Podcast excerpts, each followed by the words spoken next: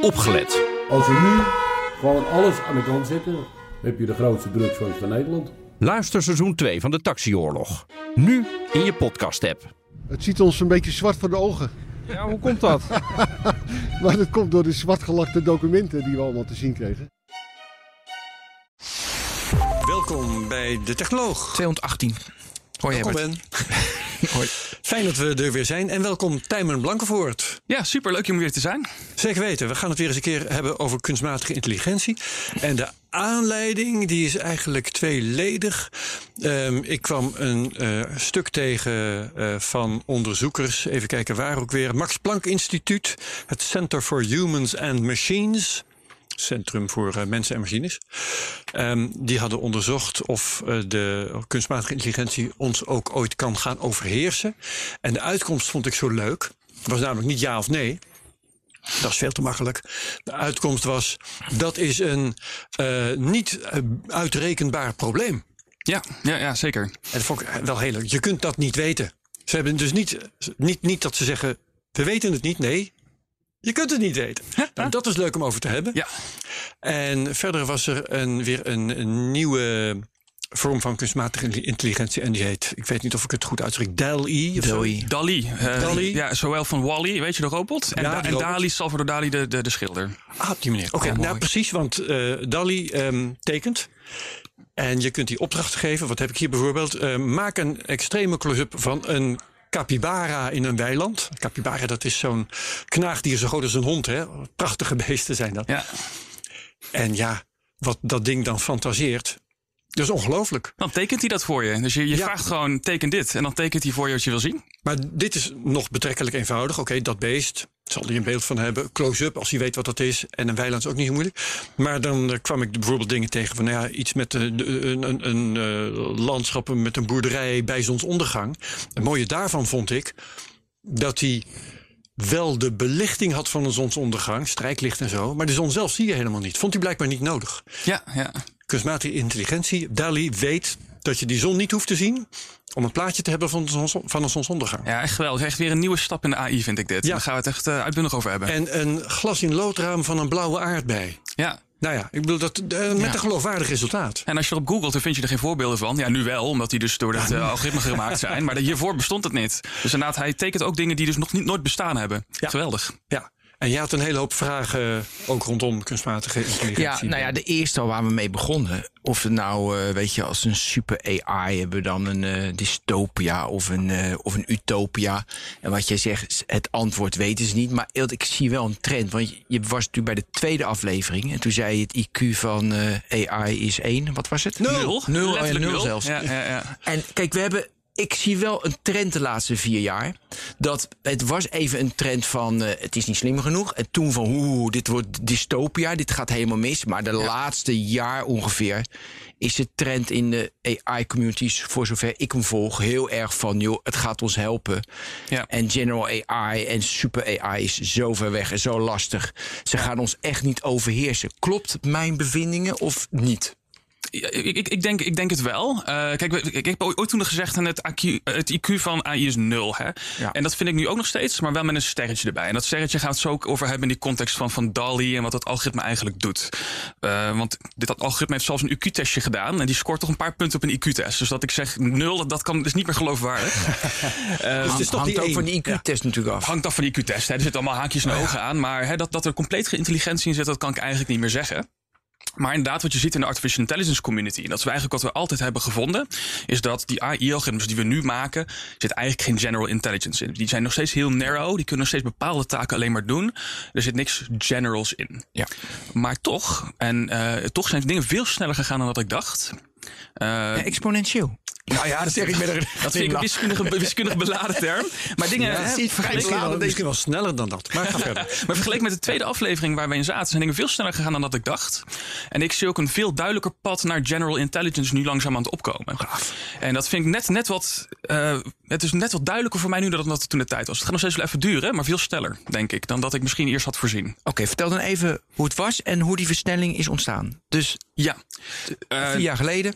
Ja, vier, vier jaar geleden was eigenlijk ook nog steeds een beetje de opkomst van de grote deep learning neurale netwerken.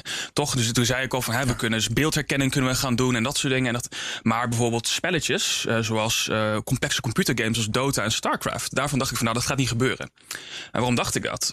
Omdat je daar dus best wel een sterke redeneringsvermogen vermogen voor nodig hebt. Uh, best wel een goede creativiteit van nieuw, het uitvogelen van nieuwe strategieën. En je moet best wel een goed begrip hebben op een conceptueel niveau van hoe zo'n spelletje in elkaar zit om dat spelletje te kunnen spelen. Dus je kan niet meer zoals bijvoorbeeld bij schaken. Je kan niet heel makkelijk gewoon alle vervolgstappen uitrekenen.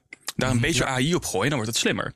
Uh, zo die spellen als Dota en zo zijn heel complex. Die, die ruimtes waar je beweegt zijn volledig continu. Je kan niet maar zomaar de zetjes bij elkaar optellen en dan kom je ergens. Oh ja. Ja, ja, ja, ja, Maar toch. Schaken is discreet, zoals dat heet. Hè? Ja, het is discreet. Ja, discreet versus continu. Na jou kwamen AlphaGo en daarna AlphaZero, hè? Yes, klopt. Dat was daarna. Ja, en, en ook de StarCraft-algoritmes en dat soort dingen. En ik van, van AlphaGo dacht ik van ja, dat, dat, is nog, dat is op te lossen. Dat is binnen bereik.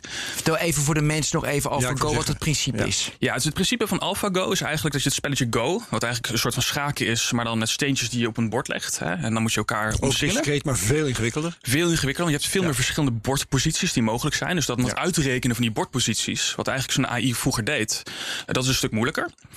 En uh, wat die AlphaGo dan eigenlijk heeft gedaan, is gezegd van, look, in plaats van dat we naar alle bordposities gaan gaan rekenen of de huidige staat, wat we gaan doen is een evaluatie aan elke bordpositie hangen. Dus net zoals een mens doet, je kijkt naar een bord en dan kan je zeggen van, ah ja, uh, wit staat voor of zwart staat voor, bijvoorbeeld. Nou, op het moment dat je dat kan, en dat kan je heel goed, dan kan je eigenlijk dat spelletje ook beter spelen. Want in plaats van dat je alle bordposities op gaat zoeken, je alleen nog maar de bordposities te bekijken die bijvoorbeeld een mens zou spelen of die waardevol voor jou zijn. En hoe beter jij dat kan voorspellen, hoe sneller je kan zoeken door die, door die, door die ruimte heen en dus hoe slimmer dat algoritme wordt. Dus hij pakt gewoon heel veel bordposities. Hij pakt en kijkt dan. heel veel bordposities en leert dan: is het een winnende positie of een verliezende positie? Ja. Dat is wat hij doet. Ja. Dan en, moet je wel van elke positie het vervolg kennen. Ja, precies. Of alle vervolgen. Ja. Dus het is uh, echt brute force. Nou ja, het is niet brute force, want wat hij eigenlijk doet is net zoals een mens. Kijk, jij, een schaakspeler die kan een schaakbord kijken en die kan zeggen wit staat voor. Ja. Daar, daarbij gaat die schaakbespeler niet alle bordposities uitrekenen. Nee. Wat hij doet, hij kijkt ernaar en zegt dit is goed, maar dit is niet een, goed. Een mens kan dat. Uh, kan Ja. de AI dat ook? De AI doet dus letterlijk dat. Ja, geeft hem een bordpositie en geeft er een waarde aan. Maar op ba- basis waarvan? Weet je, de schaker gebruikt daarbij zijn ervaring. Wat ook een, vo- een vorm is van heel veel data in zijn kop. Van alle dingen die hij in het verleden gezien heeft. Ja. Dat doet de AI ook. Ja, in, in, in de zekere zin met, met AlphaGo begonnen ze eigenlijk dat te doen op basis van bordposities die mensen hebben gespeeld. En dus de computers hebben uitgerekend van dit is winnend of dit is verliezend. Ja. En het vervolg erop, AlphaZero, die heeft eigenlijk gewoon miljarden keren zichzelf gespeeld. Oh ja. En aan de hand van dat zelf met jezelf spelen, eh, dat, dat bedoel ik niet op een vreemde manier. En maar dan, dan kan het zo'n bordspelletjes met jezelf spelen. Ja. Ehm, en, dan, en dan worden dus die AI-algoritmes steeds slimmer naarmate ze van zichzelf leren en van de andere, andere personen leren. Dus de andere, de andere robotspelers. Dus je maakt eigenlijk een grote competitie van 100 robotspelers. Die laat je tegen elkaar spelen en langzamerhand worden ze slimmer. En binnen twee weken hebben ze dan een AI-algoritme gemaakt. wat dus eigenlijk slimmer is dan dat mensen überhaupt in, in Go ooit kunnen zijn. Ja, Ja, ik denk aflevering verhaal toen. 50 of zo ging over Zero. Ongeveer, eh, zeg maar, van de technoloog zijn we daar diep op ingegaan met ja. Axel Plaat van Leiden. Ja, super. Ja. Ehm, Oké, had je toen al, toen Alpha Zero kwam, van... hey, dit is, nu gaat het meer naar General... omdat het niet alleen Go was, maar ook schaak... en dat Shinjuku van eh, dat Japanse spel? Eh, de, de shogi. het, eh, het, het Japanse schaak inderdaad. Nog, nog, nog, nog niet echt. Want dat, dat vond ik echt van, nog van, ja, dat kan wel. Maar waar het dus echt voor mij hard ging, is op het moment dat we dus echt naar die complexere spellen toe gingen. Waar je dus niet zo makkelijk die borden meer bij elkaar op kan tellen. Want de hoeveelheid mogelijkheden van zetten in, in een AlphaGo, dat kan ik nog tellen. Je kan namelijk nog tellen van, hey, als ik naar 20 diep ga in mijn spelletje, eh, dit zijn dan de hoeveelheid zetten die je kan zetten. Dat is vrij discreet, dat is vrij makkelijk. En sterker nog, je hoeft ook niks te simuleren. Want je kan gewoon dat bordpositie kan je opslaan en je kan die zetten echt daadwerkelijk doen. Ja, dat is heel makkelijk. In zo'n computergame, dat is heel complex om dat ook goed te simuleren en te draaien en de vervolgstappen. Het, het, de hoeveelheid mogelijke posities daar zijn zoveel malen groter dan in zo'n bordspel als, als shogi of als schaken. Ik had gedacht dat kon niet. Maar als blijkbaar, als je gewoon genoeg data er tegenaan knalt, kan het. Het was een minder grote PR-machine. Dat, want ik heb het op de Verge, Ja. had je wel eens artikelen... maar heel klein werd dat gehouden. Ja, dat, dat komt eigenlijk omdat het dus niet door Google is ontwikkeld, maar door OpenAI. En die hebben toch blijkbaar een slechte PR-engine of slechter bereik in Nederland. Het is heel klein gehouden, maar voor mij veel significanter dat dat mogelijk is. Ja. Oké, maar OpenAI, dat is die, die samenwerking tussen heel veel partijen. Die... Ja, zijn samenwerking tussen heel veel partijen waar Elon Musk ooit bij betrokken was, zeg maar, als investeerder. En die heeft op een gegeven moment heeft hij er, eh, doet hij daar niks meer mee.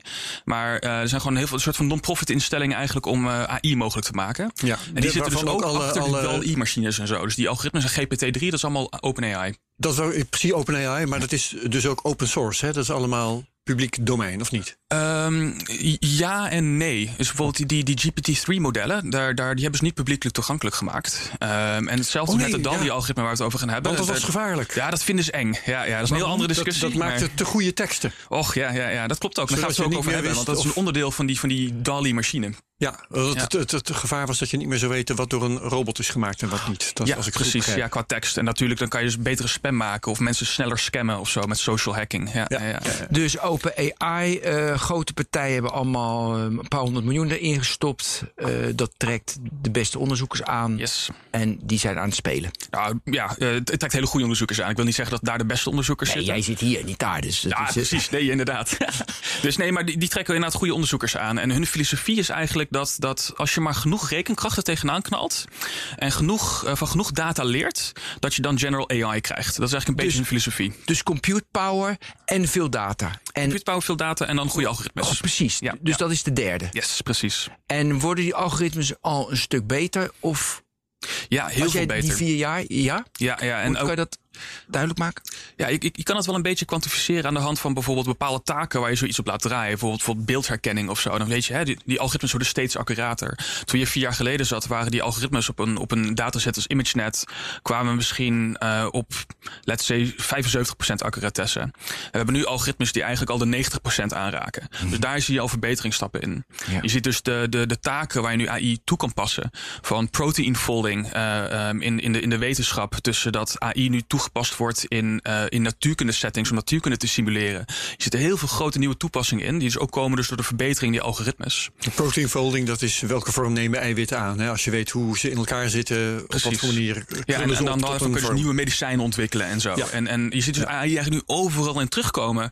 eh, in het onderzoek en ook in ons dagelijks leven. En dat komt dus door, ook mede door die, door die verbeteringen. Maar bijvoorbeeld zo'n taalmodel als GPT-3, wat dus eigenlijk dus nieuwe tekst kan maken. Mhm. Dat is nu mogelijk door nieuwe technologie. Eh, bijvoorbeeld, eh, wat, wat daar heel, heel En cruciaal is algoritme, compute power of data? Het, is- het is dus alle drie. Een combi. Ja. Wat is de laatste? Want ik vind compute power, dat vind ik meer een limiter, wet van Moore enzovoort. Ja, is nou ja, ja, het einde of niet? Eh, ASML moet betere, eh, betere machines bouwen. Nou, noem allemaal maar op. Ja, ja. Die vind ik, dat is meer beperkend dan denk ik algoritme. Want dat is in- eh, intelligentie van een mens. En algoritme kan straks ook worden gemaakt, hoop ik. Of, of het gebeurt al door een computer. Dat die, Ja. weet je, dat die meedenkt. En data, ja, dat is best wel onbeperkt. Want zelfs de comp- want een kunstmatige intelligentie kan weer data genereren. AlphaZero maakte zijn eigen data. Daarom, dus Ja, je maakt je eigen ja. data. Dus dat is Ja. onbeperkt. Ja. Kun je daar iets over vertellen over de limiter en waar ja, ja, dus er, zijn, er, zijn er zijn eigenlijk twee dingen die dus in de technologie zijn ontwikkeld. Die dus nu eigenlijk voor, die, voor een nog best wel grote boost hebben gezorgd in veel van die modellen. De laatste jaar of laatste twee jaar? De laatste, laatste twee, drie jaar, zeg maar. Ja, dat vind ik belangrijk, want natuurlijk de, de boost was natuurlijk ook toen eh, zeg maar deep learning kwam. In Ja. 2014 toen was Inderdaad. ook algoritme en zo. Ja, en de technologieën die we nu zo aan het ontwikkelen zijn, die, die komen nog een stukje bovenop dat deep learning. daarom. die, die, die en- enhancen dat. En ik denk, ik denk eigenlijk dat wat je zei over data is deels waar. Maar dat komt omdat we vroeger eigenlijk de algoritmes vaak maakten met labeled data. Dat je dus voor elk plaatje zei, dit is, hè, dit is een hond, dit is een kat, dit is een plant. Dat je dat erbij moest zeggen. Maar wat je dus ziet bij die nieuwe algoritmes, dus die GPT-3's en die DALI's, die leren van alle data. En er hoeft geen persoon meer bij te komen kijken om er een label aan te geven. Die geven ze letterlijk het hele internet aan tekst. En dan gaat hij er zelf verbanden uitzoeken. En dat is briljant. Dus dat, we kunnen dus nu veel beter unsupervised learning doen. De data is nog steeds heel belangrijk. Je hebt er heel veel van nodig. Maar we kunnen nu leren van random data, alle data. In plaats van maar hè, iemand moet er gaan zitten in een sweatshop in India of zo om labeltjes te geven aan een plaatje. Dat, dat doen we niet meer. Ik wil, ik wil wel eens een keertje ehm, een voorstelling krijgen van hoe dat, hoe dat draait ehm, in, de, in de werkelijke wereld. Met andere woorden, op wat voor hardware draait dat bijvoorbeeld? Oh, Herbert, mag, ik dit, mag ik dit heel even stoppen? Ja, dat is goed, Je, ja. trek- je moet hem onthouden, want je triggert me ik. verschrikkelijk.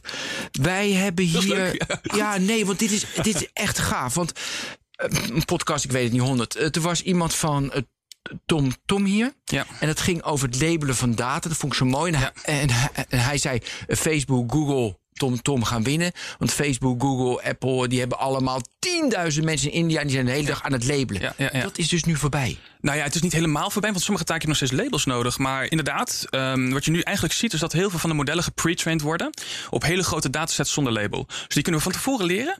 Dan haalt hij al heel veel context en structuur en concepten en dingen die haalt hij uit die data. En dan moet je nog een klein beetje fine-tune om het model goed te maken. Dus bijvoorbeeld die, die, die, die GPT-3, eh, als je daar met een klein beetje energie het model fine-tuned op een nieuwe taak, bijvoorbeeld het herkennen van sentiment in een tekst of zo, dan doet hij dat eigenlijk al beter dan de modellen die we voorheen trainen, die specifiek waren gemaakt voor het, voor het trainen op, op, op sentiment. Dus inderdaad, die grote hoeveelheid data, hoe, hoe beter deze technologie gaat worden, hoe minder je dat nodig gaat hebben. En dat moet ik zo zien. We komen zo op de hardware, waar, eh, du- dus waar het op draait. Ja. Dus even Wikipedia voor mij begrip. We douwen dat er helemaal in. En dan zoekt hij bijvoorbeeld eh, een landschap, groen landschap. En dan, dan maakt hij daar. Dus Ja. Dan kijkt hij dan over de hele wereld, alle data met landschap of een berg. Dat zoekt hij op. En Misschien- is het wel leuk om, eh, als we als eerst even op de hardware ingaan, is misschien Ja, leuk om even uit te een- leggen hoe, hoe zo'n hoe zo'n GPT-algoritme Ja. en zo'n hoe DALI-algoritme eigenlijk werkt. Dus hoe wordt het getraind en kunnen we dat simpel uitleggen? dat dat lijkt me een leuk. doen. pc'tje en Ja, ik heel graag. installeer eh, GPT-3. Ja, maar mijn hardware, hè, misschien dat, dat eerst even. Eh, het is nog steeds allemaal GPU's. Dus, dus eh degene, degene die tien jaar geleden Nvidia hebben geïnvesteerd, hebben er heel veel geld aan verdiend. Grafische kaarten. Grafische kaarten, ja. En ehm, eh, grafische kaarten is namelijk heel erg goed in het doen van matrixvermenigvuldigingen. En wij doen hele grote matrixvermenigvuldigingen in de AI.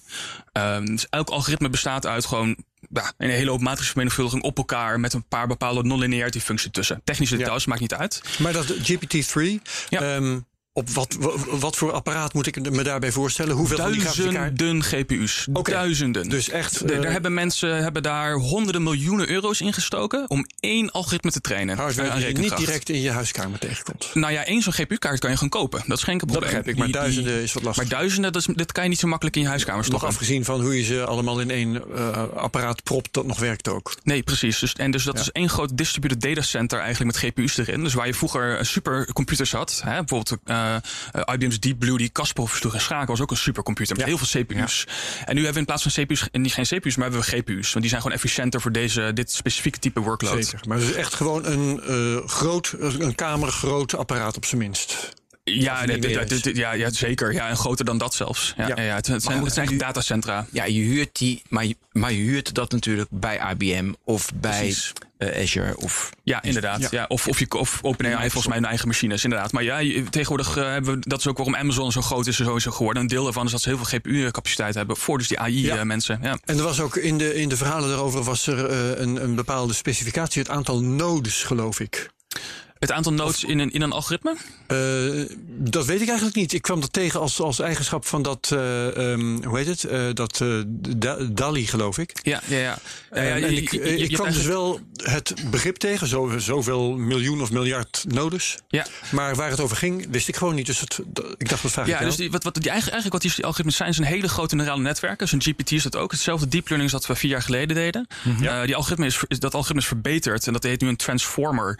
En daar zit attention in. Dus het is eigenlijk het, we hebben eigenlijk aandacht bijgebracht in die, in die, in die algoritmes. Ja. En die, die zijn dus eigenlijk bestaan die uit miljarden neuronen. Eh, en, een, en een neuron is eigenlijk een soort van een soort computersimulatietje van hoe neuronen in onze hersenen werken. Maar dan heel erg zo simplified dat het eigenlijk geen goede, goede accurate representatie is. Ehm, en die hebben dus miljarden parameters. En die parameters, dat is eigenlijk een soort van het geheugen van het, van het, van het algoritme. Ehm, en en daar, aan de hand daarvan worden alle berekeningen gedaan en transformeer een input naar een output. Ja. Ik, heb hier een, ik, lees je gewoon even een stukje tekst voor. Dat is een, ehm, eh, een zin uit de, uit de samenvatting op de site van OpenAI.com. DALI is a simple decoder-only transformer that Ja. receives both the text and the image as a single stream of, nou komt het, 1280 tokens. 256 voor de tekst en 1024 voor de image. Ja. Dus we hebben eh, een eenheid tokens. Ja. En we hebben ook the attention mask at each of its 64 self-attention layers. Ja, dus je dat, hebt iets dat is wat ik zei. Dus in plaats van deep learning eh, layers doen we nu self-attention layers. Dat heeft, dat heeft te maken met dat we dus nu eigenlijk, eh, in plaats van dat we alle data bekijken, leert het algoritme te bekijken van oké, welke data is nou eigenlijk nuttig? Welke Ja. features moet ik naar kijken? Eh, maar, het is misschien wel even leuk om uit te leggen hoe dat algoritme werkt. En ik denk dat dat Ja, namelijk heel instructief is, Ja. ook voor de luisteraars, van hey, hoe maken we nou eigenlijk zo'n intelligente AI? En eigenlijk wat, wat, wat die AI dus doet, die geeft je eigenlijk het hele internet aan data, zo bij wijze van spreken, qua tekst. Laten we eerst even bij de tekst houden, kunnen dan de plaatjes doen. En wat hij eigenlijk doet, is voorspellen aan de hand van een zin: wat is het volgende woord? Bijvoorbeeld, eh, ik geef jullie een, een zinnetje. Eh, er staat een paard in de. Maak maar af. Kamer. Kamer, wat zei jij? Gang. Gang. natuurlijk. Ja, bij, waarom zeg je dat? Omdat er een liedje is waar de zin in voorkomt. Van André van Duin. Ja, van André van Duin. Dus dat komt vaak voor, hè? Dat, dat, dat, dat zinnetje. Dus dat is waarom het zo snel in je opkomt. Ja, maar dat vind ik dan. Ja, oké, maar even tussendoor. Ik, ik vind het altijd veel grappiger als mensen de kamer zeggen. Ik deed ook altijd alle spreekwoorden eh, en gezegd expres fout. Ja. En zegt de hele familie, ja, dat kan niet. Dat, vind- dat is wel creatief. En ik Dat denk is aan niet het grappig, inderdaad. Flauw grapje, ork, ork, ork, soep eet je met Ja, een... Precies, ja, ja, ja, inderdaad. maar goed, zo creatief en grappig is dus. Nee, ja, maar daar, komen we op. Op. Oh, daar dit, is, dit is stapje 1. Want dit is namelijk heel logisch dat, dat je dat als eerste zegt. Want dat komt namelijk het meeste, meeste voor. Toch? Ja. Dus, dus op het moment dat iemand dat zegt, ben je, word je niet verrast. Als iemand zegt geel, er staat een paard in de geel. Dat, dat is heel verrassend. Dat is heel raar. En waarom is dat dat is, raar? dat is te raar. Dat Ja, is, dat is te raar. dat Maar is niet waarom? afhaardbaar. Maar waarom is dat, Dat raar? doet zelfs Ben niet. Nee, precies. Nee, maar, maar dat is raar, omdat het, omdat grammaticaal past dat niet. Dat kan niet. Dus op, op het internet ga je dat nooit zien. Dus dat is grammatica. Dus je ziet al dat een AI die dus een, een zinnetje het volgende woord voorspelt, eh, dat hij dus in ieder geval grammatica leert. Nu heb je nog een punt. Stel, ik zeg een, eh, ik- er staat een paard in de wasbak. Kan dat? Dat zou net kunnen. Net, maar op wel het randje. Maar wel raar. Op het randje, ja. Ik woon, Ja. ik woon aan het paardenkamp. Ja. Het, het is raar, maar Dus het is interessant, het ik, ik begrijp waar dit heen gaat. Ehm, eh, het is een zelfstandig naamwoord, dus grammaticaal, grammaticaal kan het. Dat is mooi, dat is één. Ehm, het, is, eh, het is een ding waar je in kunt staan. Dus ook in dat opzicht zou het kunnen. Hè? Eh, je zou ook een zin kunnen hebben, er staat een paard in, eh, in het soepbord of iets dergelijks. Ja, precies, ja. Oké, het is een ding waar je in kan staan. Maar dan ga je nadenken dat jij meteen... ehm, hoe zit het eigenlijk met de afmetingen? Kan de het afmeting te grote. ook? Ja, precies. En dat, Ja. dat is precies mijn punt. Ja. Dus uiteindelijk, wat, wat dus die AI doet, is zeg maar van nou, we gaan proberen eh, van alle taal in de wereld, gaan we proberen van alle tekst die ik zie, gaan we proberen het volgende woordje te voorspellen. Nou, om dat echt goed te kunnen doen, moet je dus ook een bepaald idee hebben van de concepten. Want eh, als, je, als je namelijk bijvoorbeeld op een gegeven moment niet meer een paard hebt, maar een nijlpaard, en dat is een zin die je nog nooit hebt gezien. dat is heel raar in een wasbak. Daar is nog, nog raarder in de wasbak. Hè, maar je, je begrijpt wat ik bedoel. Ja. je, je moet eigenlijk een idee hebben van de grootte van een paard en de grootte van een wasbak. Om te kunnen zeggen, kan ik deze zin in het echt zien, ja of nee? Dus eigenlijk door al die taal te bekijken, leert hij een bepaald, eh, ehm, een bepaalde manier van naar de wereld kijken. Dus hij weet dus wat een paard betekent in termen van concepten. Een beetje. Ja. En dat is eigenlijk wat dat GPT-3 Precies, algoritme want ik, ik, ik eindigde bij kan het fysiek ook, maar het, daarna het volgende niveau is, zou het waarschijnlijk zijn. Zou het waarschijnlijk dat het zijn. ging gebeuren, ja. en precies. En kijk, die, wat die zin zegt. Inderdaad, want alle tekst opslaan kan niet. Eh voor zo'n algoritme daar heeft hij te weinig parameters voor. Dus wat hij moet doen is dingen generaliseren. Dus als jij bijvoorbeeld zegt van... hey, eh, ik wil weten of deze zin eh sens maakt, ja of nee. Bijvoorbeeld, ik heb een snelle auto of ik heb een vlugge auto of een rappe auto. Dat kan allemaal. Nou ja, als je dat ehm, slim wil opslaan, dan zeg je gewoon... ik wil een, plaats hier een woordje wat iets met snelheid te maken heeft, auto. En die kunnen allemaal, die zijn prima. Ja. En dat is namelijk een veel efficiëntere manier van opslaan dan alle, alle voorbeelden zelf. Dus eigenlijk omdat je dus het, het algoritme wil zo efficiënt mogelijk al die patronen opslaan, leert hij dus dit soort concepten. Ja. Leuk hè? Ja, fantastisch. En nu zie ik ook eh, met Da- Dali, Dali, hè? Ja. zie ik ook van, eh, want dan kan je natuurlijk wel iets breder associëren. En daar toch, want dan Ja. krijg je wel, eh, geel is te extreem, maar een paard in een wasbak bij een paardenkamp die ziek is, weet je, die, die door een wasbak loopt. Ja. Weet je, daar krijg je meer. de- de- ja, dus, dus je hebt meer variaties. Ja. Of een creatieve. Je, je kan breder in je associaties zijn. Precies, dus op het moment dat zo'n AI dus concepten leert, van een paard is een paard en het ziet er ongeveer zo uit, dan kan je, als je dat als een los object ziet, kan je dat ook weer combineren met andere objecten. Ja. En dan krijg je dus dat je na het gewoon random plaatjes kan laten tekenen, omdat die AI blijkbaar die concepten ergens heeft opgeslagen als een concept zelf. Ja. En dat, dat, dat is eigenlijk de grap erachter. En wat die DALI met die plaatjes doet, die doet eigenlijk hetzelfde met die zinnen. Dus in die zinnen ga je dus één voor één eh voorspel je het volgende woord... en dan voorspel je het volgende woord en dan voorspel je het volgende woord. Dat is hoe GPT eigenlijk een, een zin genereert... of, een, of teksten genereert die heel menselijk lijken. En dat betekent namelijk ook, als je het heel menselijk lijkt, dat je bijvoorbeeld, als jij een natuurkunde tekst, als je daarmee begint, en die gaat die afmaken, ja, dan zal die ook natuurkunde woordjes moeten blijven gebruiken en een beetje in die, in die st- schrijfstijl blijven. Dus dat is waarom die zo intelligent lijkt. En met plaatjes doet die DALI precies hetzelfde. Hij pakt een plaatje van, let's say, duizend bij duizend pixels. En die gaat gewoon één voor één, gaat die pixels genereren. Van linksboven tot rechtsonder, pixel voor pixel gaat hij die genereren aan de hand van de tekst die ervoor is geschreven. En dat zijn die tokens waar je het net over had. Hij, hij krijgt dus eerst een zinnetje. En daarna zegt hij, oké, wat is dan de eerste pixel die bij die zin hoort om te genereren? Wat is de tweede? Wat is de derde pixel? Wat is de vierde pixel? En zo, zo, zo tekent die pixel voor pixel het hele plaatje. En uiteindelijk moet dat geheel moet kloppen. En dat is dus ook compleet unsupervised getraind. Ze geven gewoon heel veel voorbeelden van plaatjes en beschrijvende zinnen. Die geef je bijna het algoritme. En die moet ervoor zorgen dat die sequence, eerst de tekst en dan, dan de pixels in het plaatje, dat die een hoge kans heeft. Ja, be- begrijp ik goed dat hij in het wilde weg min of meer willekeurig plaatjes zelf gaat genereren en dan vervolgens zelf gaat selecteren of dat ook klopt bij de zin die hij door heeft gekregen? Ja, in de zekere zin hoe die getraind wordt, is, is self-supervision. Dus je, je, je hebt, je hebt een, een voorbeeldje van een plaatje, een voorbeeldje van een tekst. En die, die, die, die stop je er eerst in.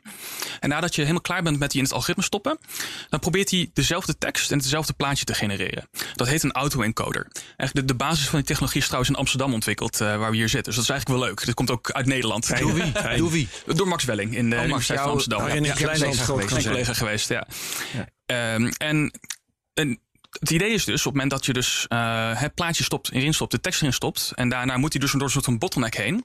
eh, waar dus die features in zitten. En daarna moet hij dezelfde tekst en die plaatjes weer voorspellen.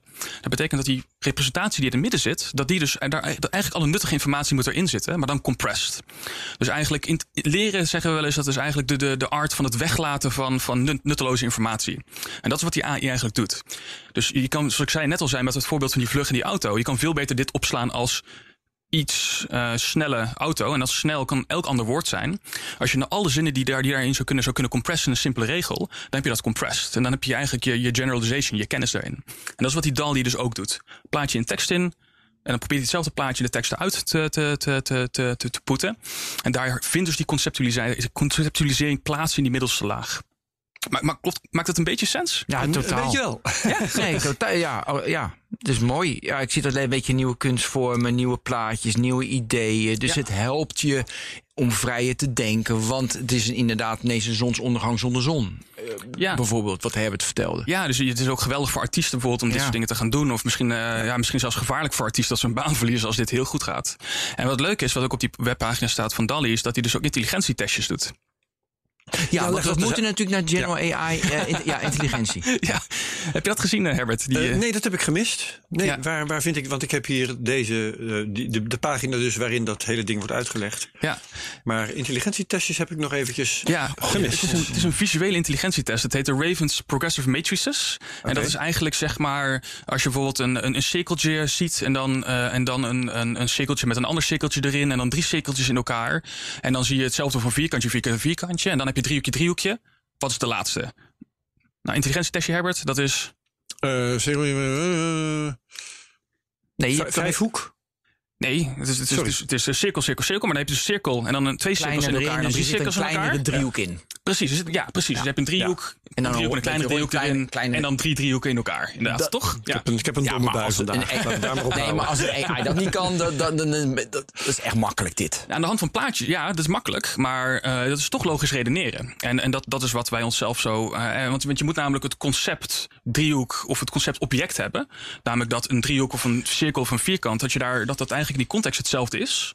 En dat is het concept van het reproduceren drie keer, dat, dat, dat is moeilijk. Nee, want kijk, hij- het hele, Nee, Ben kan dat wel. nee, nee, want het hele internet, nee, je vertelt net, het hele internet is ingeladen. Ja. Dus ja, hij zou echt wel ergens een drie plaatjes, driehoek vinden. Oh, dat zit zo. Ja, ja Dus- precies. Dus hij, he- Inzet in- Maar dan moet je ook wel herkennen dat het relevant is. Ja, kijk, Ja, weet je, maar dat is, kijk, in, in- daarom- in deze is het niet het hele internet geïmplementeerd. Dus we hebben eigenlijk een dataset. En die dataset moest echt alleen maar plaatjes en tekst zijn. Dus niet het hele internet zit erin. Maar als er bijvoorbeeld dit soort matrices in de dataset zitten, vind ik het minder speciaal. Ja, daarom. Maar, als het echt een bijeffect is van hoe het AI getraind is. Dan wel. Dan is het heel spannend. Dan is het echt heel Ja. tof. Dat had ik echt niet verwacht. Oh, en dit is een bijeffect. Dus dit was niet Ik denk- al getraind. Ja, zo, dat DALI-algoritme hebben ze niet publiek gemaakt nog. En ze hebben ook niet beschreven in de papers hoe het precies getraind wordt. En ik heb ook die dataset nooit ingezien. Maar als het echt een bijeffect is van gewoon de AI leert de wereld begrijpen, is het heel spectaculair. Dat je echt Ja. symbolic reasoning kan doen, dus visual reasoning. Met een AI die gewoon getraind is op random data en zonder labels. Heel speciaal. Ja, ja dat vind ik echt, dat vind ik echt mindblowing. En dan, is dat het enige wat hij kan wat waarde heeft in een intelligentietest? Of is er meer? Nee, het is gewoon een intelligentietest. Ja, het, het, het ja, nee, is, maar een, een, een eh, complete IQ-test voor Ja. mensen, die behelst wel even wat meer dan Ja, inderdaad. die Nou ja, de ta- ta- redeneren met taal kan die ook. Dus hij kan namelijk gewoon zinnetjes afmaken en bekijken wat is het meest likely woord dat hierin plaatsvindt. Dus taal kan die. Je hebt, eh, je hebt AI-algoritmes die ook eh, emoties kunnen herkennen of spatial reasoning kunnen doen. Ja, het ligt een beetje aan, van, aan, je, aan je IQ-test eh, hoe goed hij het gaat doen. Maar Ja. er is al best wel veel wat we nu wel kunnen dat eerst dus niet kon. En waar je dan over kunt discussiëren, en misschien moeten we dat dan ook maar doen, is: ehm, betekent dat ook dat die AI echt iets over de, we- de wereld begrijpt? Ja, hij, hij begrijpt, hij kan dus, ja, het ligt een beetje aan je Dat hij weet hoe woorden samenhangen. Ja, Maar wat zegt dat?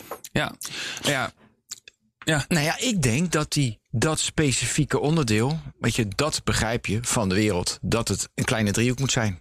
Dat specifiek onderdeel snap je. ja. Maar dan snap je nog niet dat het niet handig is, want dat heb je niet getraind. Dat, dat specifieke deel niet. Als je niet naar links kijkt en er komt een auto en dan word je, word je, word je omvergereden. Ja. Dat zit er niet Sterker, Nee. hij weet welke bijvoeglijke naamwoorden van toepassing kunnen zijn op het woord auto. ja. Maar weet hij wat een auto is? Nee, ja, ja, weet, weet hij wat het is? Hij weet het in die context. Ja. Dus kijk, weten wat iets is en, en, en ehm, echt iets weten als een mens, dat is ongelooflijk contextafhankelijk. Want wij weten altijd alleen maar dingen op het moment dat je het ergens voor nodig hebt. Ja. Kijk, wat jij zei over die auto, van hè, weten als je links afslaat dat je auto kapot gaat of in. zo. Nee, je wil oversteken, Wil oversteken. je kijkt niet naar links en je bent dood. Ja, Maar kijk, als je, goed voorbeeld. Ja, want dat heeft hij niet geleerd. Echter, als je natuurlijk alle menselijke, want daar gaan we naartoe. Als je alle menselijke begrippen, alles wat ik zie, alles wat ik meemaak, wel al hebt getraind. Ja. Ja, dan ben je er bijna al. Want dan, want dan heb ik, weet je Ja. want dan heb je alles wat ik verzin en alles wat ik doe. Dan ik niet, dat ik wel naar links kijk enzovoorts. Dat heb je. Ja, dus dit is, ook een, dit is ook een soort van eerste stap in die AI om dat slimmer te maken. En we hebben natuurlijk nog veel meer nodig om echt bij bijvoorbeeld een super AI te komen. Eh, wat we nog meer bijvoorbeeld nodig hebben, is dat wij ehm, veel discreter leren re- redeneren, veel meer logica inbrengen in AI. Dat is een hele hot topic op dit moment. Want waar we het net over hadden, discreet versus continu. Ja. Continu is makkelijk te optimaliseren, maar je krijgt heel veel issues. Want je hebt ongelooflijk veel data nodig om het AI te trainen, zodat er bijvoorbeeld bepaalde objecten, hè, zoals een, zo'n bekertje of een headset of zo, dat er twee andere dingen zijn. Daar heb je heel veel data voor nodig om dat goed te leren. En dat gaat nog heel vaak fout. Maar dat komt omdat hij niet heel erg sterk in het algoritme een concept van iets maakt. Het zit er wel in, maar het is een beetje ingehackt. En je kan dus concept in AI krijgen op het moment dat de dingen meer discreet worden. Maar het probleem is het optimaliseren van discrete algoritmes. Om dat samen te voegen met Wat is continu een algoritmes is heel discreet algoritme? Eh, een logica-algoritme. Wat je bijvoorbeeld eigenlijk ehm, eh, simpele logica-dingen pakt. Ja, Ehm, nee, kwesties. Ja, ja, precies. Ja, van, van is, dit, eh, is deze zin waar of niet? Weet je, zoiets. Ja, maar een concept, dat bedoel je, is natuurlijk moeilijk discreet te maken. Want het is een concept. Nou ja, het, het continue concept zoals in die algoritmes zitten, Ja. is heel moeilijk om dan discreet te maken en daar goed op te gaan redeneren. Ja. En, om, en, en er zijn wel heel veel mensen die met symbolische logica en zo bezig zijn, maar die gaan ervan uit dat je dat concept al hebt. En AI staat trouwens ook veel beter in dan dat mensen, eh, mensen zijn in logica. Maar om dat, die, die, die twee dingen te, te mergen, dat je dus het AI hebt wat eigenlijk maar je, je, je pixels in je plaatje pakt of je pixels in je ogen pakt en aan de hand daarvan concepten eruit kan halen en op daarvan kan redeneren, die link maken, dat lukt ons nog niet. En, als je, en dat heb je echt nodig voor echte AI. En wat zijn de onderzoeksgebieden waarbij ze dat wel aan het oefenen zijn en wat komt daaruit? Ja, dat is echt nog een heel moeilijk vakgebied. Want zoals ik zei, die optimalisering is gewoon niet te doen. Dus om die twee dingen met, met elkaar te, te en te wat mis je, wat, wat heb je nodig om dat wel te doen? Betere algoritmes, betere manieren van optimaliseren van die algoritmes. Ja. Ehm, nieuwe inzichten in, in hoe überhaupt dit soort dingen werken. Ja, het, is- het is nog best wel ver weg, denk ik. Je Ja. vertelde net dat eh, bepaalde algoritmes niet open en dat geven ze nog niet vrij. Ik kan Ja. me nog herinneren met DeepMind, dat had de Alpha Zero niet vrijgegeven. Is dat inmiddels wel vrij?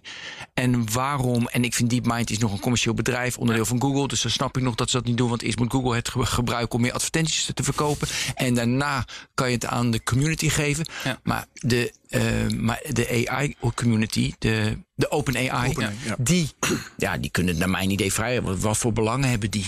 Ja, nee, kijk, ze, ze vinden het met zo'n zo'n model als Oh, eng, GPT-3. dat zei je net, ja. Dat is een verantwoordelijkheid De hebben. verantwoordelijkheid en liability, ook in Amerika Ja. natuurlijk, is dat Ja. misschien wel een ding. Aansprakelijkheid. Aansprakelijkheid inderdaad. Ja, ja, ja, ja, ja. Dus, dus nee, ja, dat, dat, dat soort dingen moet je natuurlijk altijd meewegen met het maken van dit soort dingen. En de methodologie is open. Dus bijvoorbeeld Alpha Zero is volgens mij niet publiek eh, toegankelijk gemaakt. Oh, maar nog de- steeds niet. Maar de methodiek die erachter zit wel, en daar is gewoon een paper over geschreven. Ja. En eh, mensen hebben dat ook eh, open source geïmplementeerd. En dat kan je ook gewoon online vinden. Oh, dat dat heet Lila. Chess en dat draait. En dat, dat werkt ook Ja. heel goed. ja. Maar dan even terug wat je nog nodig hebt voor die general AI. Maar dat, is- dat is één stap. Hè. Dat is misschien een beetje complex tussen, hè, tussen die continu en discrete. Het andere wat je nodig hebt is om heel veel van die systemen samen te laten werken. Dus ook eh, vision met spraak en met een logisch systeem, met een planningssysteem, met iets wat beweegt en dat soort dingen. Hè. Dat samenwerken is moeilijk. En de laatste stap is iets in de werkelijkheid te laten werken. Want, Ja. Want je moet, hè, als je echt AI moet hebben, onvoorspelbaar is en eh, ja, en er moet bijvoorbeeld er moet- er moeten, er moeten, er moeten sensoren aan zitten die, die, die goed werken. Je moet, je moet, je, je moet, maar je moet ook kunnen bewegen en je moet actie kunnen ondernemen. En je moet dus een, natuurkundig systeem in je hoofd hebben van als ik eh, A doe, wat komt er dan uit? Dus dat zijn allemaal dingen die eigenlijk nog moeten gebeuren om general AI te maken. Ja. Maar die conceptualisering, dat is wel echt een grote stap. goed zo. En wanneer zijn we er dan? Ja, ja wil je, wat wil je horen? Een tijdsvoorspelling of een... eh, Ja, ik, ik zal je de één ding vertellen. Dat is mijn voorspelling. Over vier jaar dan hebben we Tijmen hier weer. En dan gaat hij zeggen dat het veel sneller is gegaan dan hij had gedacht. dat zou heel goed kunnen. Ja, maar het is voornamelijk die, die drie elementen die hebben de, en die algoritme, dat heeft die versnelling ver, ver- ver- veroorzaakt dat je niet had verwacht. Ja, zeker. Ja. En, maar ook gewoon het feit dat ik niet had gedacht dat, dat zoveel data bij elkaar knallen dat je al heel ver komt. Dus ik had een beetje onderschat, ook bijvoorbeeld qua tekst, hoeveel tekst er eigenlijk wel niet is en hoeveel daar, eh, informatie daaruit kan herleiden. Of bijvoorbeeld met die computers zoals StarCraft 2 en die, die Dota 2, dus die spelletjes heel goed spelen. Dat mensen gewoon maar echt miljarden, miljarden potjes gingen simuleren. Ja. Want eigenlijk voor echte AI zou je denken van nou ja, binnen 100 potjes kan je het spel al goed spelen.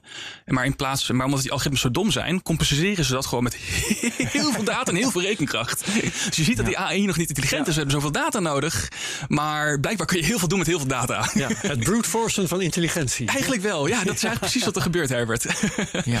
Hey, en eh, de, de, de menselijke eigenschappen als emotie, dat kom- komt er dan tot bij. En bewustzijn. Ja. Dat is gewoon conceptueel, dus dat lukt ook uiteindelijk wel. Ja, dat, dat is een beetje waar ik ook in de loop van de jaren achter ben gekomen. Dat dat eigenlijk niet zo, zo speciaal is, die, die, die Nee, mensen. Emotie is totaal niet speciaal aan bewustzijn. Nee, kijk, emotioneel, emoties, dat is, vind je dat speciaal? Nee, natuurlijk niet.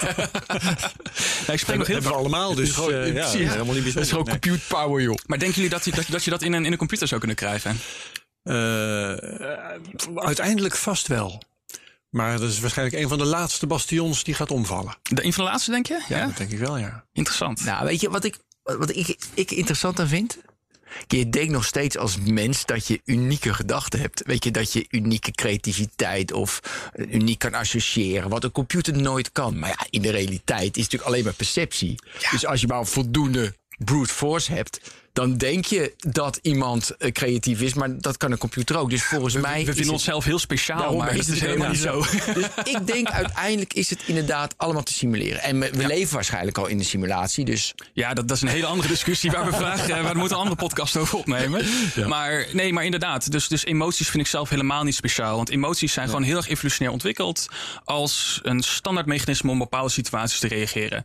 Je ziet een klif, eh, een afgrond, wat doe je? Je wil er van wegrennen of je bent er bang voor. Waarom? Ja, Omdat ja, je namelijk als je springt, ben je dood. Right? Dus heel logisch om die emotie te hebben die alles in werking zet. Of je ziet een beer, word je bang, wegrennen. Je ziet een mooi meisje of een, of een mooie man. Nou, dan vind je die leuk. En dan, en dan heb, word je er verliefd op. Emoties zijn gewoon onze natuurlijke manier die gewoon eh, heel veel dingen in het lichaam tegelijkertijd regelen. Nou ja, dan kan je een AI zou dat ook kunnen inprogrammeren. Want dat is namelijk heel nuttig. Want in sommige situaties wil je gewoon dat een AI AI iets doet. Wat doe je? Je programmeert een emotie in. Zo zou ik dat doen. ja. En bewustzijn is een heel ander punt. Dat is een. eh, Ja, ehm, laten we het gaan hebben over, als jullie vinden dat we eraan toe zijn, over dat eh, onderzoek van het Max Planck Instituut. ja. Eh, want dat vond ik wel heel mooi. Nou, dat had ik, heb ik aan het begin van deze aflevering verwoord. Ehm, ze gingen uitzoeken of AI ons kan overheersen. Laten we eerst eens even kijken. Geloof jij erin, Ben? Overheersen? Overheersende Nee. AI. Wij zullen Die altijd. de mens naar zijn pijpen laat dansen. Of de mens zelfs uitroeit. Of Ja, maar het is eh, onwijs interessant. Want Ja. eh, wa- waarom? Omdat natuurlijk de atoombom is natuurlijk de eerste technologie-uitvinding waarbij je gewoon de, de mensheid vernietigt. En weet je, is AI een, een atoombom? Ja. Maar je ziet hoe verstandig de mens is dat we allemaal regels voor atoombommen maken. Dat, dat je dat niet Maar nog niet voor AI. maar je ziet met OpenAI en al die instituten die bezig zijn om er verstandig mee om te gaan, wordt niet vrijgegeven. Een, een, een- Ja, dat nog wel. je. Dus ik- noemde je net. Dus Maar er ik- is heel wat AI die ongereguleerd eh, sollicitanten beoordeelt. ja, eh, en, dat soort dingen. En, en, ook eh, al heel veel gevaar en vervelende dingen veroorzaakt. Nee, dat klopt. Maar ik denk dat wij, eh, dat AI, of wij onszelf dan, want wij zijn het zelf, niet op dat gebied vernietigen. Meer het klimaat en zo. Maar niet op. Ik denk, ik denk dat op een andere manier al eerder ten gronde Oh, zijn dat kan gegaan. natuurlijk- dat kan maar niet door AI. Ik denk dat de Ik, ik, heb ook, ik heb regelgeving zelf ook heel is. vaak gezegd vroeger van, van eh, ik zou eerder banger, bang zijn voor bijvoorbeeld een pandemie of zo dan voor een AI. Ja. En dat, dat, ja, dat gebeurt toch niet? Dan voel ik me toch een beetje Nostradamus, voel ik me. hè? Dat, eh, Wat een vooruitziende blik. maar, Ja. Nee, maar goed, dat ja. die pandemie nu is gekomen, dat wil niet zeggen dat die eh, AI. Nee, dat, niet dat zou natuurlijk nog kunnen. Ja. Nee, het zou zomaar kunnen. Ja, precies. Maar ik ben het wel een beetje met Ben eens. Want ik denk dat, dat we het namelijk eh, sowieso aan gaan zien komen. Dus zo, ja, ik zeg natuurlijk dingen gaan sneller dan ik had verwacht. Ja. Maar ook weer niet zo snel dat er nu opeens plots een, een super AI op de deur klopt en zegt van hallo, ik ben er en ik ga even jullie wereld overnemen. Dat, dat, is, dat is niet de realiteit. Right? Dat duurt heel lang. Nee, maar de, het, het gevaar. Kijk, we hebben, als je het toch hebt over emoties en angst. Ja. Waar mensen bang voor zijn. En eh, ik vind dat ze. Ik zal niet zeggen ze zijn terecht bang. Maar ik vind wel dat ze het recht hebben om bang te zijn. Eh, dat is eh, het effect van de kikker die eh, geleidelijk aan in een, eh, op, eh, in een emmer op het vuurtje staat. En het wordt steeds warmer en heeft het niet in de gaten. Ja. Dus dat het op een gegeven moment steeds verder komt, steeds verder komt. En we denken van ja, oké, wat is het verschil met gisteren? Nee, heel weinig. Ja. Eh, tot het moment dat je het point of no return bent gepasseerd. Ja, precies. Ja. Maar gelukkig, een van de dingen die denk ik gaat gebeuren, is dat we sowieso eerst AI moeten gaan simuleren. Want, want eh, echt een goede AI, zeg maar, in de, in de wijde wereld rond laten lopen. En dan alle toeters en bellen geven. Dat hij zichzelf moet kunnen programmeren. Dat hij alle informatie tot zijn beschikking heeft, et cetera. Hè, om dat te doen. In de echte wereld, dan krijg je gewoon te weinig data voor dat AI om te leren. Dus dit duurt heel lang. Dus we gaan het sowieso altijd eerst moeten simuleren wat voor ideeën we hebben. Dus er gaat best wel een tijdslijn zitten tussen wat we ontwikkelen en dat het echte AI wordt. En dat het in de praktijk eng wordt. En dan gaan we altijd nog een beetje tijd hebben om te, te verzinnen van wat gaan we daarmee doen. En er zijn ook nog heel veel andere situaties mogelijk. Bijvoorbeeld, ik denk dat het eigenlijk het meer likely scenario is dat wij onszelf gaan verbeteren in onze hersenen. Dat we bijvoorbeeld chips gaan implementeren die ons geheugen verbeteren. Dat wij ook misschien onze armen wel willen veranderen, omdat het eigenlijk handiger is om een soort van, hè, om allemaal tools in kunnen, te kunnen steken. Schaar, hè? Ja, of, of, of automatische stroom eh, van, van ja, scharen. hè, Een soort van scissorhands. Eh, of dat we onszelf aan het internet willen koppelen om in- sneller informatie eh, te krijgen. Ik denk dat dat eerder gaat gebeuren. En dat we dan de AI misschien langzaam assimileren met de mens. Dat lijkt me een logische Met andere woorden, uitkomst. dat het eh, niet tegen ons werkt, maar met ons. Ja, Plus, denk ik, eh, een be- een beetje eh, met jouw kikker. Terwijl dat experiment is natuurlijk wel gedaan. En als je een kikker in een, in een, in een kokende emmer gooit, is die kikker gewoon dood hoor. Dus, dus dit terzijde. Maar hij is. Zeker. En, en hij eh, ik ook. begrijp ook dat hij er wel degelijk uitspringt. Dat ook eens Dus, Maar daar toch- gaat het niet om. Het gaat om het idee, nee, om het maar- beeld. Nee, Ja. maar die unintended consequence, die vind ik. Ik Ja. denk wel dat er iets kan ontstaan. Wat, wat een gevaar is. Dat zie je nu al met, eh, met, eh, dus met, dus met polarisatie. Weet je, dat is een gevolg van een AI. Ja. Die gewoon. eh, ja, dus die mensen hebben gemaakt. Waardoor het mis kan. Weet, weet Ja. je, waardoor. eh, nou, dingen dat gebeuren die een niet prettig beetje, zijn. Het is eigenlijk altijd een beetje omdat de mens eigenlijk gewoon de AI niet goed heeft gemaakt of goed Ja. heeft getraind. Het hangt heel Ja. van de dataset af. En niet per se de AI zelf. Er er is nog nooit een AI geweest die zo out of control was dat we moesten stoppen. Dat is er nog nooit geweest. Nou Met- ja, nou, de, de de, Microsoft- Twitter-bots die hè, die ja, die dan chat- racistisch beginnen Ja, te blaten. Type- Ja, eh. inderdaad. Ja, dat, dat, dat, dat, dat, dat gebeurt. Die, die zijn een beetje out of control, zeg maar. Ja. Maar ja, dat komt ook gewoon omdat die, die, die, die wetenschappers het een beetje dom hebben geprogrammeerd, zeg maar. Dus die, die, Ja, maar dat vind ik geen excuus. Ja, dat kan misschien namelijk niet. gebeuren. Ja, dat kan gebeuren inderdaad. Ja, ja. Ja, ja. En die, die heeft eigenlijk gewoon geleerd van, van, van het internet. Omdat, en dat mensen daar gingen, mis- misbruik van gingen maken. Die gingen namelijk dingen leren. en die is niet verkeerd gegaan. Ja, maar Tijmen, het gaat toch altijd om niet intelligent genoeg programmeren? Want dat ze helemaal zelfstandig weet je, iets Ja. leren waar. Dan moet je Nee, dat is trouwens- Nou, dat is wel Ja. onderdeel van het scenario Ja. natuurlijk. Hè? Dat Ja. eh, de AI zichzelf kan verbeteren. Ja. En daarin een dusdanig niveau bereikt dat wij het niet meer kunnen volgen. En, Ja, dus ook en ik niet denk ook dat dat niet te stoppen is. Dus, dus, dus eh, op het moment dat je echt een AI maakt die, zo intelligent is dat die eh, zowel de wereld heel goed begrijpt, een bepaald doel heeft, een bepaalde purpose in het leven. En ons en beter begrijpt zichzelf dan kan wij veranderen. begrijpen. Ja, ja, ja. Ja, ja, ja, en dat is natuurlijk een onderdeel van die superintelligentie. Die begrijpt dus honderd keer beter. Het is, het is alsof de mier ten opzichte van ons zijn wij veel intelligenter. Die, diezelfde kloof zou je kunnen denken tussen de super AI en ons. Dat is echt veel slimmer dan wat wij ooit zullen, zullen kunnen zijn. Ja. En hij moet zichzelf kunnen programmeren, kunnen veranderen. Want anders heb je ook niet zoveel. Dus jij moet, je moet hem genoeg uh, manieren geven om met de wereld te kunnen interacten. Nou, als je dat kan, dan is het niet meer te stoppen. Dan kan je inderdaad proberen een AI. En daar gaan we terug even op dat artikel wat je hebt gelezen. Dan ga je proberen een software te schrijven die zegt van joh, uh, we willen je inperken. Uh, ja, dat is volgens het artikel wetenschappelijk niet te doen. Dus je hebt altijd een soort van uh, software-algoritme, dat is waar dat over gaat, uh, die niet berekenbaar is. En dat is een hele informatietheoretisch kundige term, is dat. Maar het is basically dat je zegt van je weet bijvoorbeeld nooit of een, of een algoritme als je het schrijft. Er zijn algoritmes waarvan je niet weet of ze nou stoppen of dat ze altijd doorgaan. Die bestaan. Ja. En met dus de AI-algoritmes is eigenlijk precies hetzelfde. Uh, er zijn AI-algoritmes te verzinnen. Uh, waarvan je dus eigenlijk niet weet of die, uh, of die controle die erop zit, of die dat AI-algoritme nog in de hand houdt. Of dat de AI al het algoritme heeft her hergeprogrammeerd, zodat die controle weg is gevallen. Dus als jij blind ja, vertrouwt op een AI-algoritme wat het controleert, dat kan niet. Dat is eigenlijk wat ze zeggen. kun je uh, praktijkvoorbeelden van nu geven waar het algoritme, we hebben dat net het voorbeeld mm -hmm. met die Microsoft bot, waar het ontspoorde, want dat is natuurlijk grappig.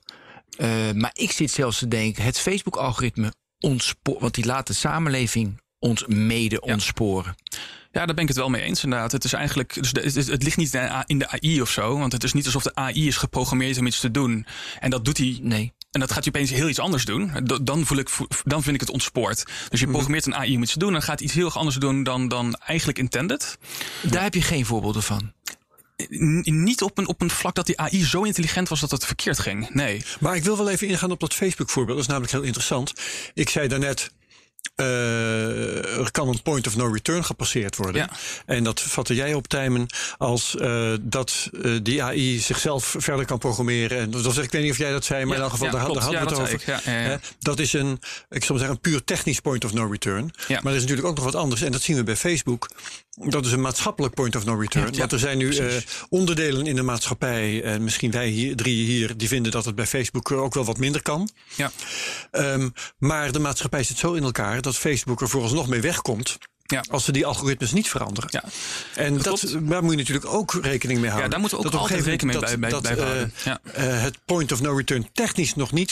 daar gepasseerd is. Ja. Maar dat het toch niet mogelijk blijkt om het verder nog tegen te houden. Ja, en ik dat vind ook de, de, de zelf... maatschappelijke impact van dat soort dingen. En ook bijvoorbeeld de bias in de algoritmes zit. Ik denk dat we er altijd heel goed over na moeten denken. Naar moeten kijken. En Ja. checks en balances in moeten bouwen, et cetera. Dus daar ben ik het 100% mee eens. Dus AI kan hele, hele maatschappelijk, ma- maatschappij-ontwrichtende effecten hebben.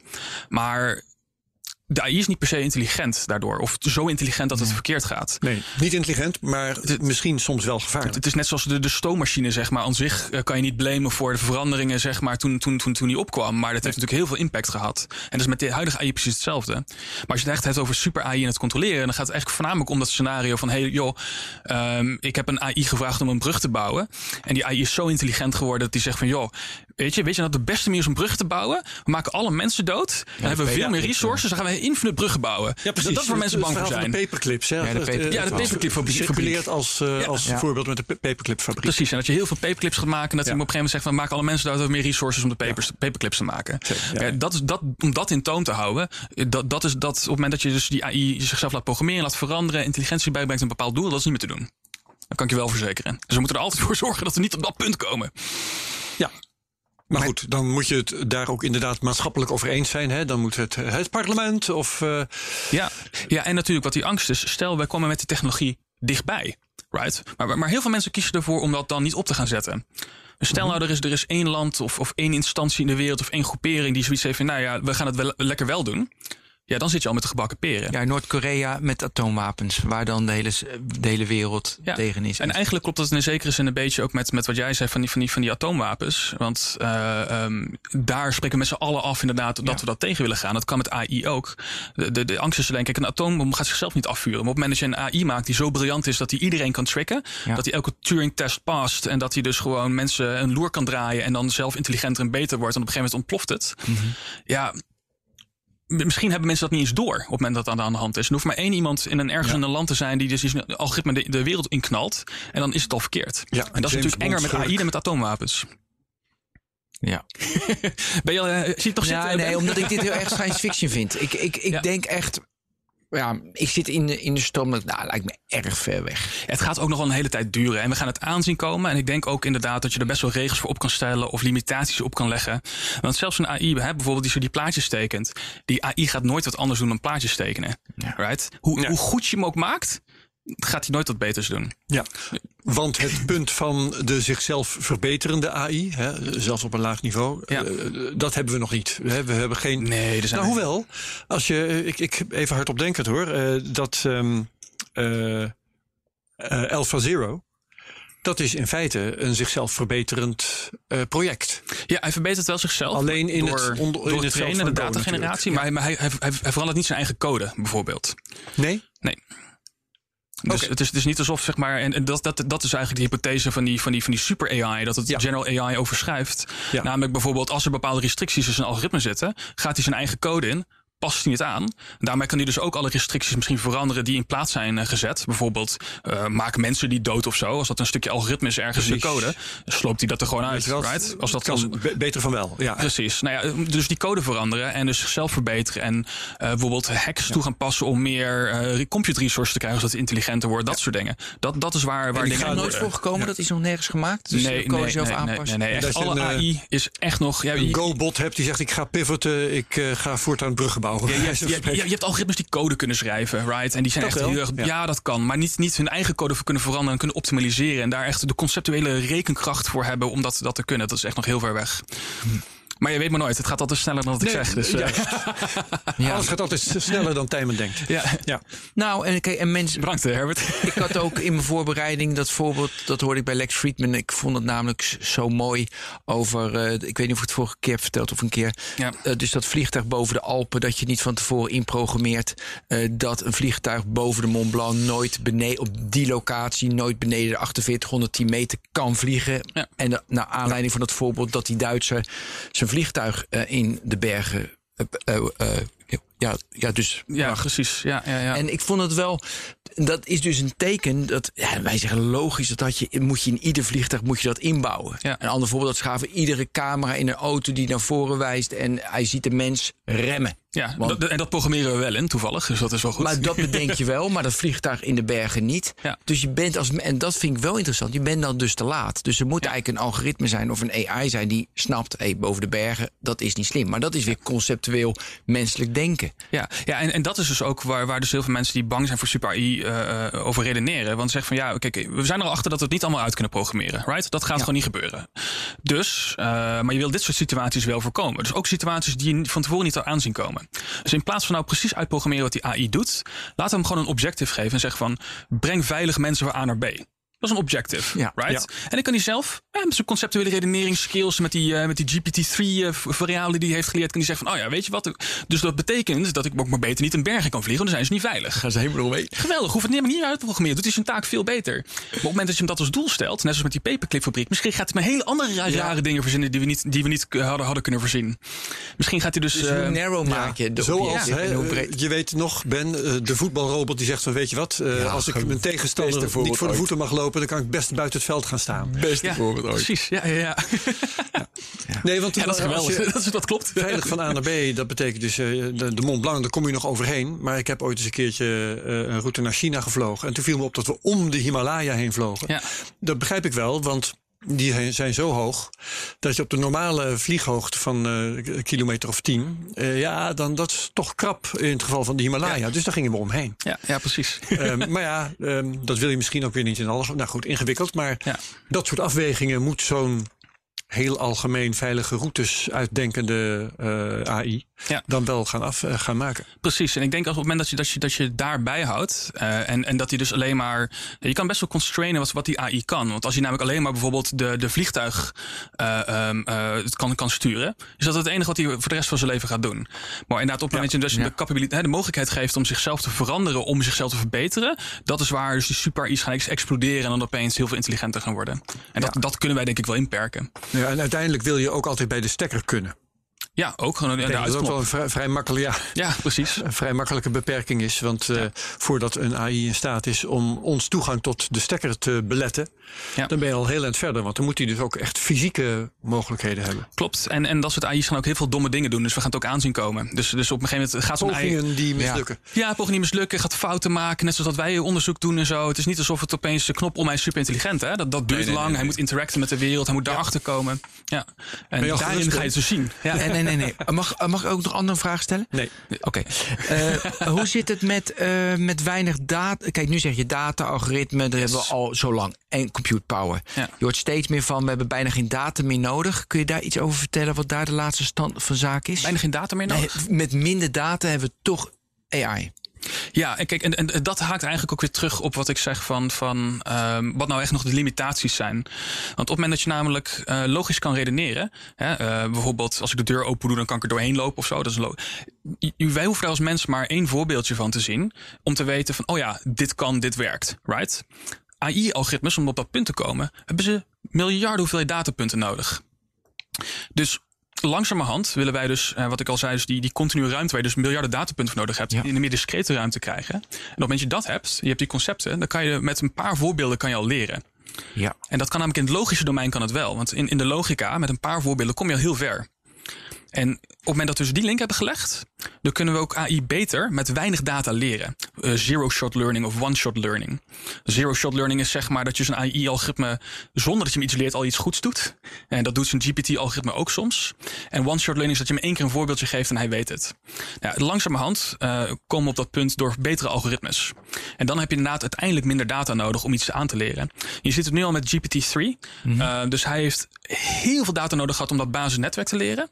Maar wil je hem dus die sentimentanalyse laten doen van, een, van, van, van zinnen, van is het een positieve zin of een negatieve zin, heeft hij er veel minder voorbeelden voor nodig dan algoritmes daarvoor, daar, daarvoor.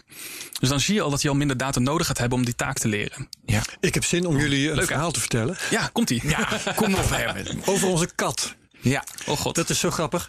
O- onze kat heeft geleerd eh, deuren open te doen die op een kier staan. Dat wil zeggen, eh, hij heeft dat bij één voorbeeld geleerd. Daarom moet ik eraan denken. Ja. Dat is namelijk onze keukendeur. Dan staat hij voor de keukendeur. Dan is hij in de keuken, wil hij naar buiten, naar de hal. En heeft hij geleerd, dat als die deur op een kier staat... dan moet hij met, moet hij met zijn rechterpoot moet hij die deur naar links duwen. Ja. En dan gaat die deur een stukje open en eh, Ja. dan kan hij er doorheen. Hengel, hengel, hengel. Deur open. Ja. Maar wat, wat zag ik nou onlangs? Daar moest ik zo verschrikkelijk om lachen. Toen was de kat in de huiskamer. En wou die de andere kant op. Dat is aan de andere kant van de hal. En de deur van de huiskamer stond op een kier. Maar die is eh, spiegelsymmetrisch. Dus hij stond voor een eh, deur met eh, rechts van hem die deur die op een kier is, de, de, de deur zelf, en links de deurpost. En hij pakt weer zijn rechterpoot Ja. en gaat tegen de deurpost duwen om die naar links te krijgen. Ja, ja, ja, ja. Daar werkt het voorbeeld niet. Precies. Ik denk dat de mens eh, dat, want de- mens had de deur herkend, weet Ja. je wel, maar Ja. hij herkende dus niet de deur, eh, hij kon de deur van de deurpost niet onderscheiden. Ja, heel Erg grappig. Ja, erg ja, grappig. super. Ja, ja, ja. Hoe leert dan... Kijk, ik zou denken van... Oké, een AI ziet dat voorbeeld van die kat. Hoe die die deur opent. Ja. Ja, dat, ja, ja, dat ook, ook een beetje. Want heel veel van dus die, die reinforcement learning algoritmes... die dus gebruikt worden die spelletjes te Mhm. spelen... die worden ook vaak geseed. Dus, dus die krijgen al eerst, als eerste menselijke voorbeelden te zien. Bijvoorbeeld die Dota 2 algoritmes... die hebben ook geleerd op menselijke potjes eerst. Dan hebben ze al een beetje de structuur van hoe je een spelletje speelt. Dus die leren eigenlijk van mensen. En daarna gaan ze dus zichzelf verbeteren. Dus in de zekere zin kan je dat op die, manier een beetje aanpakken. Maar heel vaak, en dat is nou, dat is nou ook een beetje lastig van die algoritmes... en dat is ook om het zo brute force is... eh, dat, dat, dat, dat er heel veel... Eigenlijk wat ze doen is dat ze heel veel random dingen gaan doen...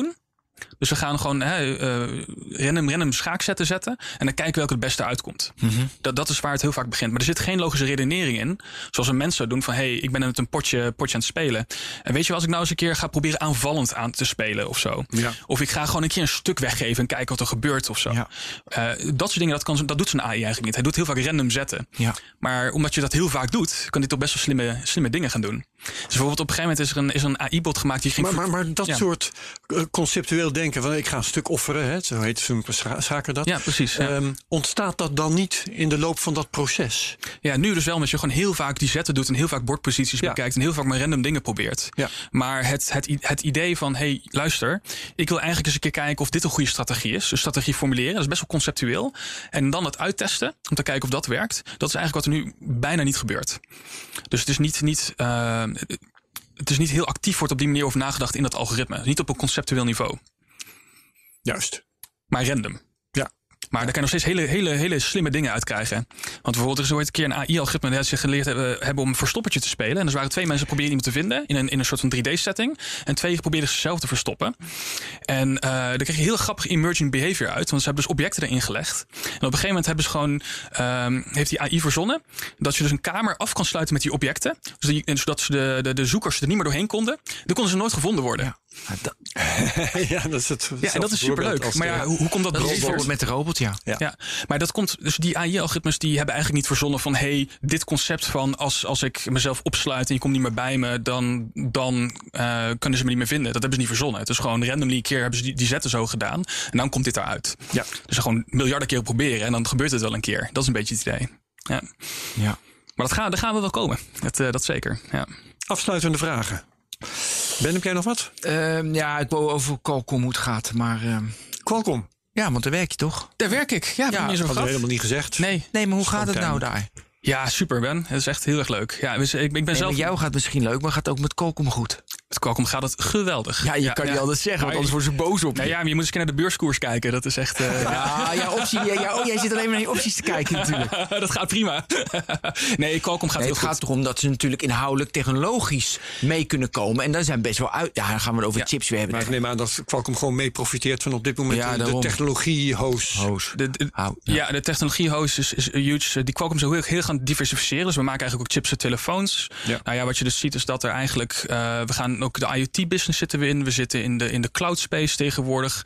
Eh, we zitten in laptops en computers met veel meer power-efficiënte chips Maar dan waarin verdwijnt dan die AI die jij ontwikkelt? Nou ja, die AI-algoritmes die worden dus natuurlijk gedraaid op die chips. Ja, dat is zo gaaf. Want elke mobiele telefoon, elke IoT-device, elke computer wil AI gaan Heeft draaien. tegenwoordig die AI? Ja, en die heeft die AI. lokaal, eh, in die Edge, dat was aflevering 100 die we hebben we gemaakt. Oh, over 150 die we ja, hebben gemaakt. Ja, ja, precies. Ja. En, en dat, dat, dat is dus ook waar natuurlijk Qualcomm in zit. Dus die AI-algoritmes, en daar werk ik aan. Die worden gedraaid op die devices. Veel meer power Ja, om wat te doen precies? Van alles en nog wat. Van, van bijvoorbeeld kleine chips die boodschappen tellen in een schap. En, eh, en het aantal dozen in een magazijn tellen. Tot aan chips voor Oh, zelfrijdende auto's. Omdat die ja, natuurlijk AI nodig hebben. Ja, tot ja, aan eh, chips die dus eh, in drones zitten. Volgens mij is er zelfs een Qualcomm chip geweest die nu Voor op Mars is geland. In de, in de obstakelvermijding. Mars rover. Oh, dus ja, die chips zitten overal in. En draaien draaien allemaal AI. Ja. ja. Ja. En dat leuk. is dus dat die, die data heb je jaar, heb je vorig jaar uitgelegd, 150. Dat is al gedraaid wat je zei. Hij weet dat al en dan herkent hij het. Dat is toch dus om- Ja. omdat het op die chip zit. Ja, dus de AI-algoritmes worden eigenlijk nog vaak getraind op die NVIDIA-machines, hè, die grote Ja. dikke GPU's. Eh, is daar Dat duurt heel lang, dat trainen. Heel veel rekenkracht, heel veel moeite. En dan, eh, als het het? getraind is, kan je het relatief snel kan je draaien op en op Ja. een edge device. Aha. Precies. Zo doen we dat. En in de toekomst gaan we ook nog die edge devices laten leren, maar dat is eh, voor de toekomst. Oké, dat is voor over vier jaar dan. Ja, precies. Ja. Geweldig. Mooi afsluiten, Herbert. Ja, hè?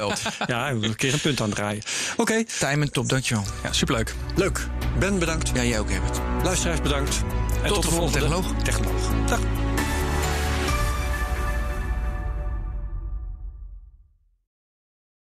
Ook Harm Edens vind je in de BNR-app. Je kunt BNR Duurzaam niet alleen live luisteren in de app, maar ook terugluisteren als podcast, zoals al onze podcasts. En naast dat de BNR-app Breaking News meldt, houden we je ook op de hoogte van het laatste zakelijke nieuws. Download nu de gratis BNR-app en blijf scherp.